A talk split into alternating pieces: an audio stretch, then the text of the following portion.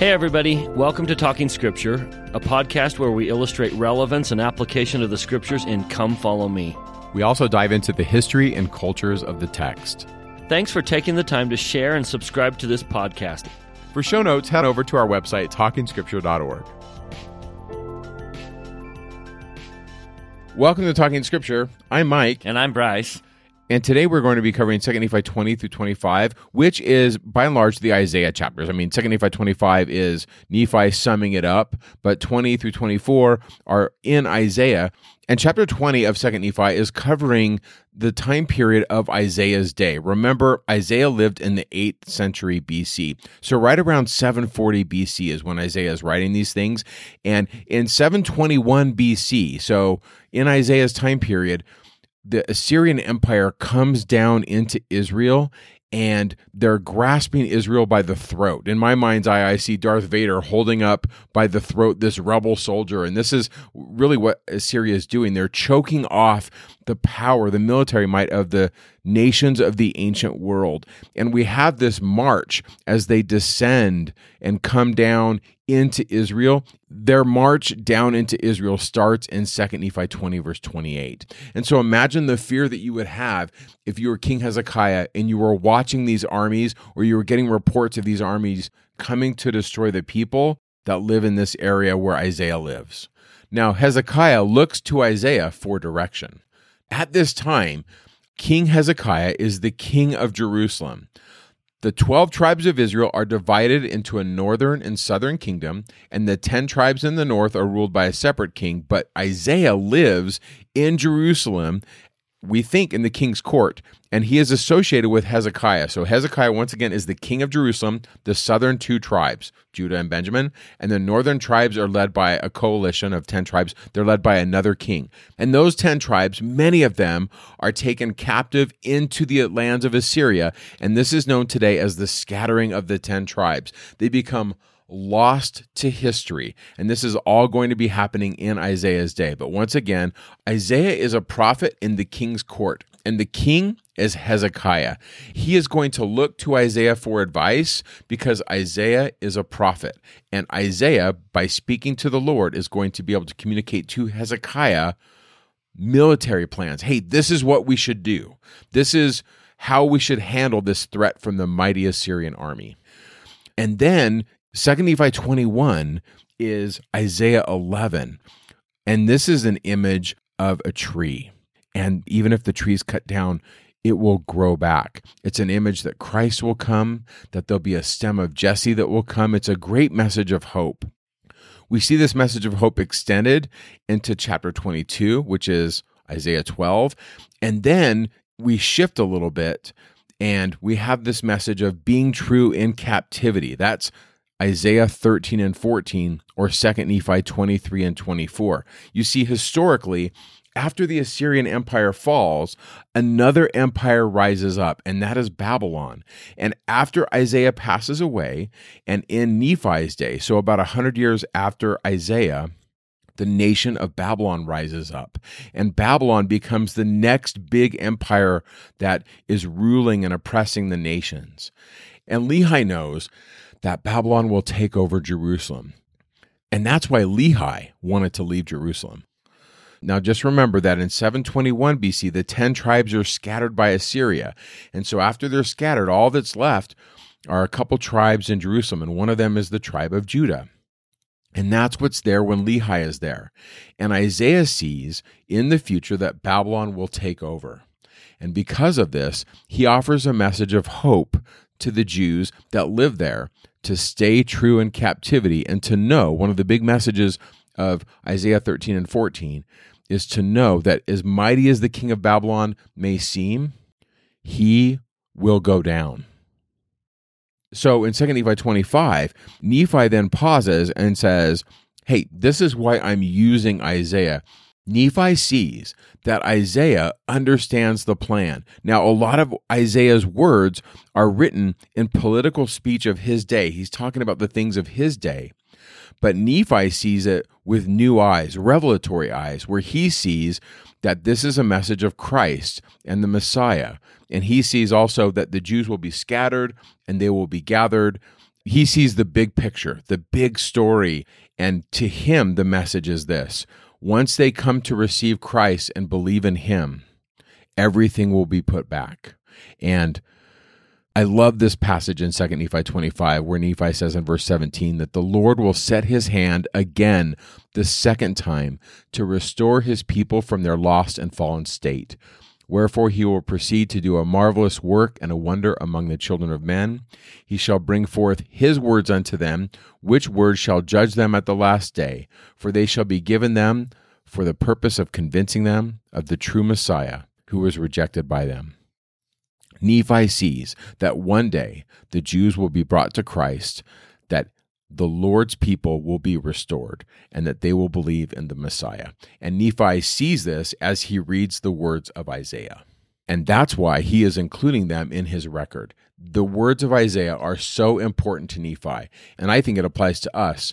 To be true even when we're in danger, and that's kind of the Assyrian passages where the Assyrians are coming, and to be true even when we're in captivity. And those are the Babylonian chapters in 2 Nephi 23 and 24. And so wherever we are in this world, we can be faithful. We can be faithful if we're under threat, or we can be faithful if we're in captivity. The message is the same stay true, and eventually all things will be made right. So that's a brief overview of these chapters. So with that, let's go back to chapter 20 and talk about the political things happening there. It's Hezekiah's stand if you yeah. just want to put a title to those things. If yeah. you want to search it, it's Hezekiah's stand. And essentially what happens is they're just surrounded. Hezekiah is told by the public information officer of the Assyrians. He comes up on a ladder and he stands and he says, If you guys let us in, we're going to promise you'll live. But if you don't, if you make us lay siege to your walls around your city, we are going to wreck you. And politically, everybody was wrecked. And I mean, he's done that. They've yes. wrecked so many other people. They're on their way to Egypt. This is just a small little bug on the way to conquering Egypt. And look at all the people we've already conquered, and you're next. Yeah. And there's no way you're going to fare any better than they did. It's a massive taunt. And Hezekiah doesn't know what to do. He's the king. And so he goes to Isaiah, What should I do? And Isaiah prays, and the Lord says, You know what? Uh, we are going to be okay. Be not afraid of the Assyrian. He shall smite thee with a rod, and shall lift up his staff against thee after the manner of Egypt for a little while, and the indignation shall cease. That's uh, 2 Nephi 20, verse 24 and 25. So it's going to be okay. Um, historically, there's this uh, document called Sennacherib's Prism. I'll post that in the show notes. But essentially, the story from the Bible is that the Assyrians get wrecked. They wake up the next morning and they're dead. The armies are dead. Sennacherib goes back to his capital city and his own sons kill him. And all this is recorded in Second Kings. And the author of Second Kings says it's because they listened to the prophet and they listened to Hezekiah. And clearly, I mean, I can imagine the fear that Hezekiah must have felt when he heard the Assyrians say, Hey, let us in and we'll let you live. It really reminds me historically, I'm going to geek out on World War II a little bit, where Adolf Hitler said, Hey, to Winston Churchill, if you let uh, our Air Force land, we promise you guys you're going to be okay. Just let the Luftwaffe, I hope I said that right, land in, in uh, Great Britain and it'll be okay. And there's a beautiful speech by Winston Churchill, and I can never remember it, but he says essentially, we'll fight them on the beaches, we'll fight them in the water, we'll fight them behind churches. We'll, and it's a beautiful speech by Winston Churchill where he's like, no, you're not coming here if we're the last free people on earth, till the last British guy is standing, we are not going to let the Nazis win. And I just love that. And I love it as a type, Bryce, Well, how do you apply it? Well, not only just in Isaiah, but even in Second Kings, er, Hezekiah goes into the temple and he lays the letter on the altar. And he basically says, Lord, he can do everything he just threatened. He can do all those things. But if you're with me, we can stand. And I just, I think the application here is the world is coming at you and the world is overwhelming and they can do everything that they've threatened. But with the Lord's help, we can take a stand. Stand for right, stand for truth, stand for virtue. Back in Revelation, we saw that the beast wants to put a mark in your forehead. And if you don't have the mark in your forehead, you can't play in their playground. And we live in this society that just does that. If you don't put the mark in your forehead, you can't play in their sandbox. And so it's so tempting to just give in and do what the world does. And the Lord says, don't. And the whole idea here is take a stand, stand for what's right. And just, I won't. I won't. They're bigger, they're stronger, they're meaner, they're more powerful. I'm outnumbered but I'm going to take a stand. I'm going to take a stand for what's right. It's the young person who says, I will not use foul language, even though everyone else is doing so, and they mock me for not doing so. I will not drink and smoke. I will not give up the standards of the church in spite of so many people who want to destroy me. And they can. Socially, they can but Lord, with you, if you're going to help me, I can take a stand. And, and he always wins. There may be battles. We may lose a few things, but when you stand with Jesus, you're always going to win. Yeah. There's a few really cool passages in the Book of Mormon because I think that the authors use this to give them strength. So I'm going to throw a couple out there. Jacob takes a stand. There's a couple times where Jacob says, Hey, this isn't right. What's going on? So we'll do that when we get to Jacob 2 to me, the war chapters are interesting. Chapters 43 through 62. There's times when the Lord says, take a stand. There's other times when the Lord says, you know what? You guys need to go. It's time for you to leave. Nephi does it, right? There's just times when you when you leave and times when you go, and I think a big way we can know the difference is to listen to the Spirit. And during the war chapters, the Lord will say to Captain Moroni that He will prosper you according to the circumstances you're in. So if you're if if the Lord is with you, you'll know how to respond. Sometimes you run, sometimes you take a stand. Yeah, and I love the chapters in there with the Gadiantons, the letter that they send where they say, "Hey, ally with us, and we'll or, be allies," and they're like, "Nope, we're not going to do it." Third Nephi two two, three, four. Yeah, good stuff. And then finally, this isn't a Book of Mormon one, but I just love this. It's Joseph Smith History 125, where Joseph says about the vision, he's like, I knew it, and I knew I that knew God that not God knew it. And I could not deny it. Yep.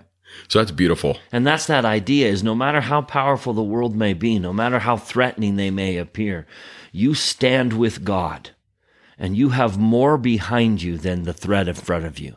Let me throw one more in there. One of my favorite scenes is in uh, the Old Testament with the prophet Elisha. They're at war with Syria, and the Syrians are always saying, Elisha is always telling them how to be prepared for war. And so the king of Syria concludes that he's got a mole.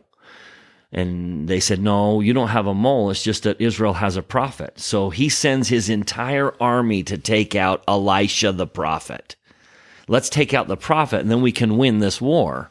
And so he, the, Elisha's servant wakes up one day and he's completely surrounded by the entire army. And he says, Alas, my master, how shall we fare? I just picture this as a young man looking out at the army that opposes them. It's like, Lord, there's no way. What can we possibly do? And Elisha says to the young man, Fear not, they that be with us are more than they that be with them. And I just love to, I, I just picture in my mind's eye the servant looking at Elisha saying, One, two, you and me, and you're old, so you don't even count. And then he looks at the army saying, There's thousands out there. How can you possibly say that? And seeing the fear in his eyes, Elisha says, Lord, open his eyes. And the Lord opens the servant's eyes, and he sees that the mountain was full of chariots of fire. And it's the same thing for you and I, brothers and sisters. If we could see the power standing behind us, we wouldn't be afraid of the forces in front of us. No matter how scary they may be, no matter how formidable it may be. Um, I was talking to a young man who's absolutely terrified to go on a mission. Anxiety, homesickness, lack of the ability to learn a language, all of those are the forces facing him. He just needs to understand the power that's behind him. And when he does that, when he takes a stand against fear, against anxiety, against homesickness, when he takes a stand with Jesus and says, Lord, if you'll be with me, I can win this battle. I can do it. And we can. We can. We can win the battle. Yeah. In the 21st chapter, Look at verse 1. There'll come forth a rod out of the stem of Jesse, and a branch shall grow out of his roots. And the Spirit of the Lord shall rest upon him. So, wait, I thought we were talking about branches or roots or what, what's going on. So, verse 2, we're obviously talking about a person. So, Joseph asks the question, what's going on here? So, in verse 1 of section 113, he says, Who's the stem of Jesse? And the answer, verse 2, is it's Christ. And so the image I want you to have in your mind is a stump. And the Lord says, Yeah, that's Jesus. And, you know, how is Jesus like a tree that's been cut down?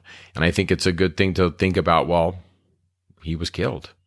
And so in verse 2, it says, The Spirit of the Lord shall rest upon him, and the Spirit of wisdom and understanding, and the Spirit of counsel and might, the Spirit of knowledge and the fear of the Lord, and shall make him quick of understanding. Well, what's going on in verse 2 and 3 and 4? Joseph asks. He says, Who is this person? Verse 3 of section 113, he says, Well, what's this rod that's coming out of the stump? What is this? So the word is koter. That's the word used for rod, and it's a new tree. It's a branch coming out. It's a it's a shoot coming out of, of the stump. And the Lord says in verse 4 of section 113, He says, It's a servant in the hands of Christ, who's a descendant of Jesse as well as of Ephraim, or of the house of Joseph on whom there is laid much power. So it's a servant. I think a good type for this would be the prophet Joseph, Joseph Smith as this servant. I think also typologically, this could fit anybody who says, Here am I, send me. Anybody who will go and serve.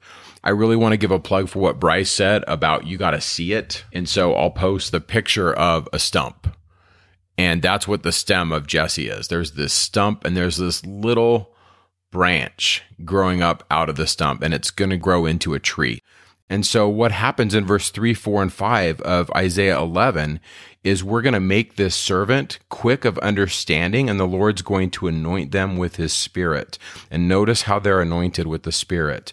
It says, He shall not judge after the sight of his eyes, neither reprove after the hearing of his ears.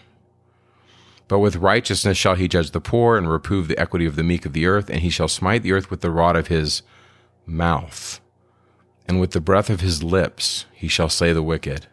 And righteousness shall be the girdle of his loins, and the faithfulness the girdle of his reins. So this individual, whether it be Joseph, whether it be anyone who's made these covenants, will be blessed with the Spirit their eyes, their ears, their mouth, their lips, their loins. They will be, and by the way, that's kingly language. In First Temple Judaism, First Temple Israelite religion, the king was anointed, that he would do these things, that he would reprove, and he would have judgment, and he would speak truth, and he would be chaste, and that his lips would do the things that kings do.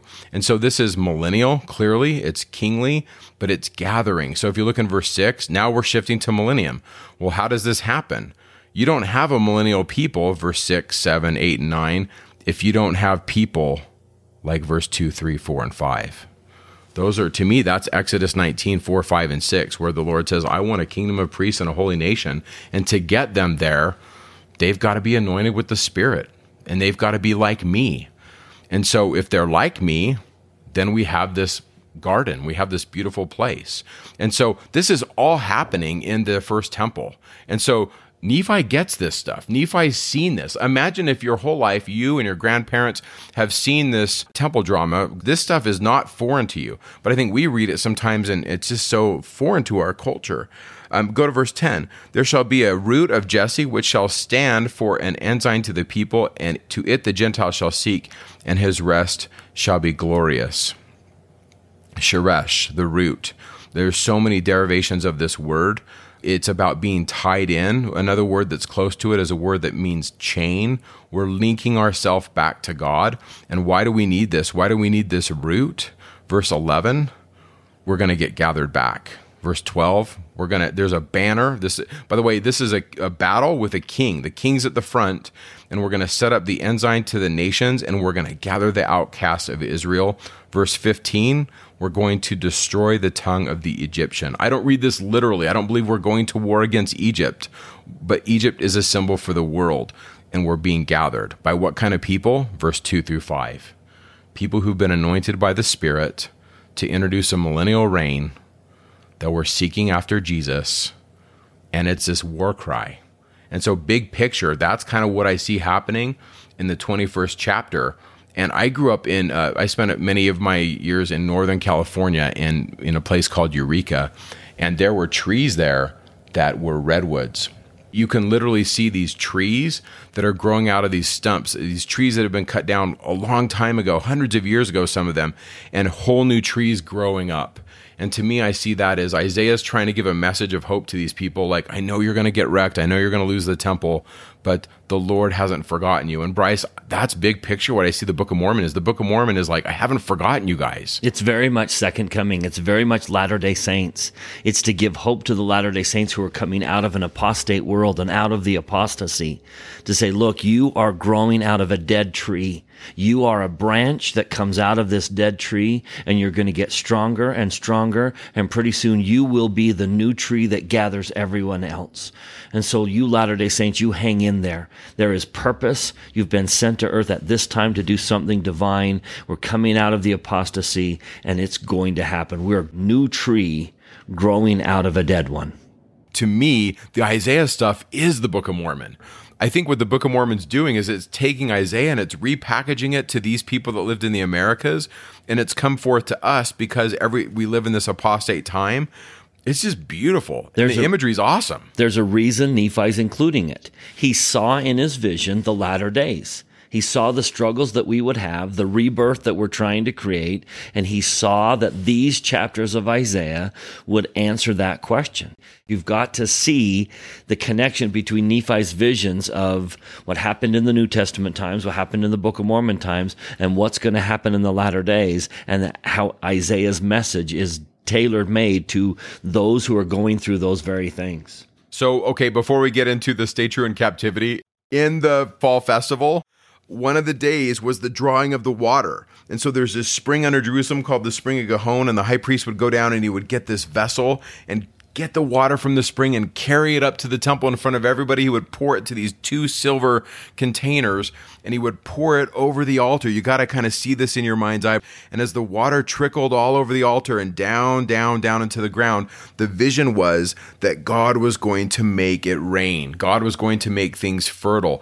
And the message was it was like this cycle and the waters from the deep are coming here to the earth and they're going back. And the way I kind of see this is I look at this as family. Like we come from somewhere and it matters. So anyway, if you look right there in verse 3, middle of the verse of 2 Nephi 22, it says, with joy shall ye draw the water out of the wells of salvation. And then let's get back to Jesus. He is the the living water. Verse 5, sing unto the Lord. So anyway, cry out and shout. This is all uh, early temple stuff. So, 23rd chapter. This chapter and the next chapter is stay true in captivity. They're going to be captive, and the Jews are going to be in there for 70 years, captive to the greatest empire ever um, at that time, Babylon. Uh, incredible walls, lots of structures. They were like the big king of the ancient Near East. And essentially, in these two chapters, Isaiah says, Don't worry, because um, I'm going to destroy her speedily. That's verse 22 of 2 Nephi 23. Their houses will be filled with doleful creatures and owls. And then obviously I have to say this because I'm a dragon fan. Verse 22, the last verse in 2 Nephi 23 Wild beasts of the islands shall cry in their desolate houses, and dragons in their pleasant palaces. Her time is near to come. Her day shall not be prolonged, for I will destroy her speedily. So the Lord says, I know they're big. Guys, it's okay. Like, chaos is going to take over Babylon because Babylon is not my plan. And I love the imagery here is this is the world. The world is big. They are powerful. Just hang on. Chapter 24 has what I think one of the most beautiful images of warning you'll ever find. Chapter 24 is kind of that same idea. Stay true in captivity because the Jews are going to go into Babylonia they have to stay true in captivity. That's the overall big picture of in Isaiah's day.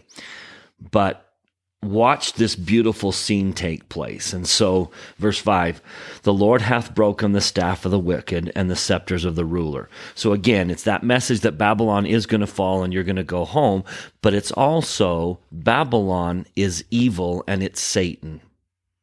Verse 6 He who smote the people in wrath with a continual stroke he that ruled the nations in anger is persecuted, and none hindereth. So we've shifted from an image of Babylon to a, a, an image of Lucifer himself. And I love that image in verse 6 He who smote the people in wrath with a continual stroke. There comes a point in a fight that even the most hardened, cruel man will back away because the other person has had enough. But Satan never backs away. He will smite you with a continual stroke. Now, Watch what happens as we go into hell with Lucifer. This is an absolute beautiful scene that you have to picture. He who smote the earth with a continual stroke, he that ruled the nations, is persecuted and none hindereth.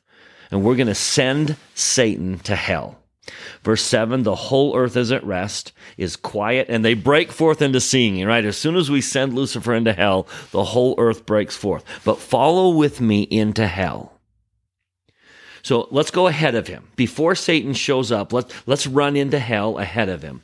Verse 9 Hell from beneath is moved for thee to meet thee at thy coming. It stirreth up all the dead for thee. In other words, let's run around. Satan's coming, Satan's coming, Lucifer's coming. And everyone is just stirred up and angry. Now, why do they want to greet him?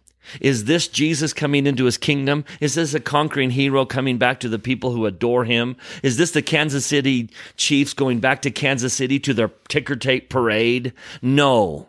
This is the prosecutor going to jail. This is the judge who sent them to jail all of a sudden being sent to jail himself. So the reason they're moved from beneath to meet him at his coming is they hate him. They're angry at him. They want to destroy him. This is the man that is the reason I'm here. And so they're just waking each other up. He's coming. He's coming. He's coming. Let's destroy him. Hell from beneath is moved for thee to meet thee at thy coming. It stirreth up all the dead, even the chief ones of the earth it has raised up from their thrones. And they all start speaking to each other. Now, they can't physically beat him up. So they're going to hurt him exactly in the way they know will hurt him. They're going to mock his pride. So they plan on it. As soon as he walks in, verse 10, they're going to say things like, Ha ha, art thou become weak as we? Art thou become like unto us? Thy pomp is brought down to the grave, the noise of thy viols is not heard. How art thou fallen from heaven, O Lucifer? They're going to mock him. You were the one that said you were going to be God, and here you are in hell. So they're planning all this on how the, can you can feel their venom towards him, right? You can feel how much they hate him and they want to destroy him. And then he walks into hell. And this is one of the most beautiful scenes we can perceive. Feel the venom that they have towards him. Verse 16 They that see thee shall narrowly look upon thee and shall consider thee and say, Him? That that's Lucifer? That's the guy I followed? That's the guy I fell for? Him? They will narrowly look upon thee this man? And now all of a sudden, you feel their venom shifting. They're no longer angry at him, they're angry at themselves. You know what this reminds me of, Bryce? King Noah in the Book of Mormon. Yep. When they finally realize they've been duped by this guy They- and he never had their best interest. They burn him. They burn him. But for the longest time, they think he's the They greatest thing ever. They cheered him. They and that's exactly it's a beautiful image. Do you remember when Dorothy and the Tin Man and the Lion and the Scarecrow, what they thought Oz was? This great big floating powerful head. They were so terrified of him. They were willing to walk into the wicked witch's palace for him. And yet, what does he turn out to be?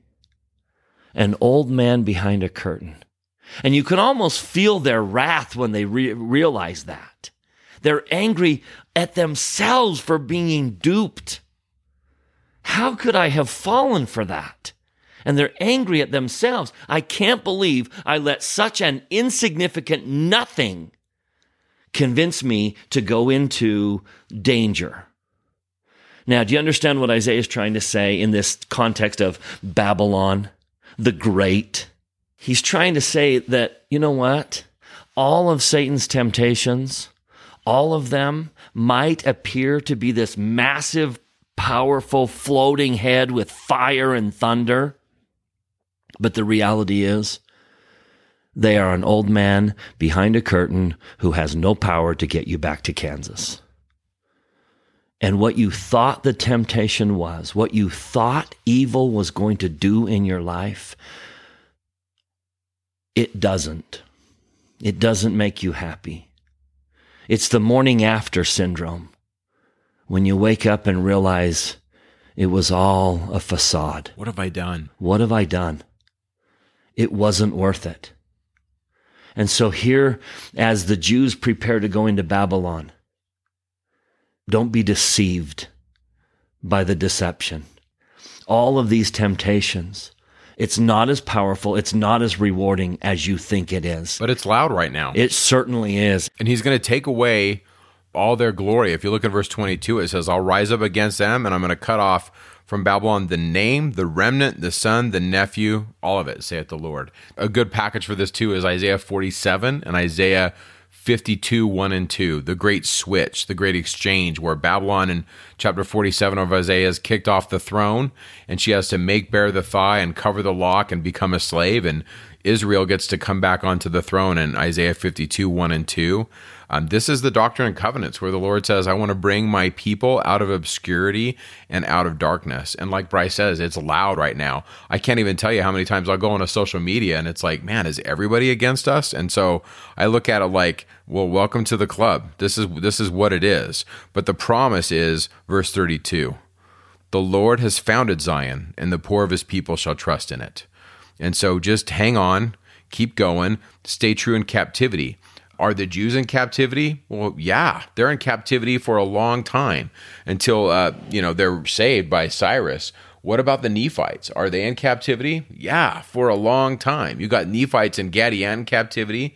You've got uh, Mosiah 24, where uh, you know if you remember that story, where Alma and his people they're in total captivity and they cry out and God doesn't deliver them, and so they cry out in their hearts and they say, "Well, make us equal to the task, Lord." Everybody has captivities. I think, um, you know, I think sometimes of the financial difficulties people have. Or maybe they're in captivity with uh, other things. Maybe there's addictions. But whatever the captivity is that we have, the promise I think that Isaiah is trying to give us is that he's going to right this. It may not be immediately, but if we have trust in him, we'll see it in the end. I think these have perpetual relevance. This chapter, and by the way, I just got to say this about scholarship. There's a lot of scholarship out there that says, you know, a lot of the later stuff in Isaiah was written uh, later after the exile because Babylon wasn't a power. Isaiah's dealing with Babylon right here. These are the early chapters of Isaiah, which everybody's saying is the legitimate Isaiah, son of Amos, 740 BC, wrote. And he's talking about Babylon. And he's talking about, I mean, this is chapter 14 of Isaiah where he says, yeah, Babylon's going to go down. So, however you want to read it, um, I think it's beautiful. And I think Nephi at this time, this probably comforted him as he's thinking, how are my people going to survive? We're in this new land and they our kingdom's carved in half. And these guys want to kill us. And I'm going to trust God. I think this is me. I think Nephi reads this stuff on the brass plates and he believes it. And he's like, we're going to be okay. Yeah. Make sure you liken it. What is Babylon like? They conquered the Jews, a formidable foe. What is it like in your life? What is it like in the people you love? Make sure you liken Isaiah. It may seem a little overwhelming until you just read it slowly. What is this situation like? And you've got to picture it. You got to see those types of things. Yeah. And then if you spend a little bit of time and come to know the regions roundabout, what's the history, read a little bit about Hezekiah's stand, what happened when Hezekiah took his stand. You'll get a lot out of these chapters. Now let me just end with two more helps. So some of the helps we've given you is see it, liken it, know concerning the regions round about. If you'll go back to chapter 25, when we come out of these chapters of Isaiah, he says two things that I think are very significant. First of all, he says in verse 4 that Isaiah was plain unto all those who are filled with the spirit of prophecy. Read Isaiah and ask the Lord to help you. It becomes plain when the Spirit helps us. The Spirit will give you connections in Isaiah that you just will not get anywhere else. Read it with the Holy Ghost. And then in verse 8, he throws one more idea in. I know that they shall be of great worth, meaning the words of Isaiah, unto them in the last days for in that day shall they understand them. And I ask, why is it that the latter day saints would understand Isaiah better than anyone else? And clearly, we can see fulfillment in the prophecies that have already come to pass. But what advantage do we have in the latter days? It seems to me, he's saying, take advantage of modern scriptures modern prophets, and modern scholarship. Because in the latter days, you will have assets and information that very few people will have. So get on the internet, do a little searching when something comes up that maybe you don't understand. Use modern scriptures. Look in the Book of Mormon, look in the Doctrine and Covenants, find it somewhere else, and it'll help you understand. So those are just some extra helps. Don't just rush over it. Don't skip it. Read it slowly, liken it, see it, know somewhat a little bit about the regions roundabout, get the Holy Ghost, spend some time with modern tools, and I think you'll get a lot more out of Isaiah than you realize. So in the 25th chapter, Isaiah is done. And Nephi says, I'm so glad that I've talked about these things. And this is all going to be to Nephi wrapped up in what I've counted like 12 predictions that he makes in this chapter. And I'll post these in the show notes because of time, but essentially it all comes back to God's going to bring him home. But Nephi tells the story of the Jews over thousands of years from his time and into the future and in our time. And his overall prophecy is that things are going to be put back. And that the words that Nephi is writing down, he sees in vision that they're going to come out and that this is going to be made known to people and that people will know Jesus. And so if you go just to the end of 2nd Nephi 25, he talks a lot about Christ and why why he keeps the law. But then he says at the in verse 28 he says right about the second or third line he says I've spoken plainly to you that you cannot misunderstand and the words which I have spoken shall stand as a testimony. A little bit later, he says, For the right way is to believe in Christ and deny him not. And so to Nephi, everything is about Christ everything takes us home to Christ. But he uses the story of the, the Jewish people and the destruction of the temple, and then the rebuilding of the temple, the second temple period, and then the destruction again, and the apostasy. And he begs them not to look anymore for a Messiah. And he uses the story of this people to teach about the redemptive Jesus. And that's my testimony is that we all come from somewhere and our seed is going somewhere. Like we're having children. We've we were children. We came from our parents.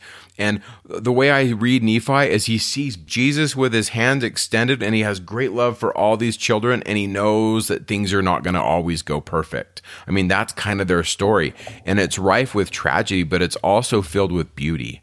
And that's my testimony is that the human experience even though it's messy it's beautiful and the Savior, because of who he is, is going to pick us up. And Nephi, you can just feel it in his bones. He's just like, I believe in Jesus, and I believe if we'll just listen to him. I love where he says in the middle of verse 20, he says, None other name under heaven is going to save us. And so that's kind of how I would close 2 Nephi 25. And I love at the very end of verse 23, it's after grace that we're saved, after all that we can do. So do as much as you can. I mean, sometimes we err on the, I think I have to do more than I am. Sometimes I have to do more than I think I'm doing. But there's this beautiful balance that says, look, you're going to be saved by grace after all you can do. Jesus is going to come and he's going to pick it up. Now do all that you can do, but trust that the Savior's going to be there in the end and he'll pick it up. Yeah. Okay. So with that, um, thanks for listening. If you've, if you would endure all the way, way to go. Like you've done Isaiah, so you get a gold ribbon uh, or a gold star or a blue ribbon. I don't even know what color. But anyway, thank you for listening. If you feel like this has been helpful to you, uh, share it in your circle of influence. Jesus is the way back. If you like this video, be sure to subscribe. And if you haven't already, go check out our YouTube channel called Talking Scripture. On that channel, Bryce and I have been working on some new video content these new videos are in addition to the regular podcasts that Bryce and I do together and supplements to your Come Follow Me study. And we'll leave a link in the description. Once again, thanks for joining us and make it a great week. Talking Scripture is not an official production of The Church of Jesus Christ of Latter day Saints.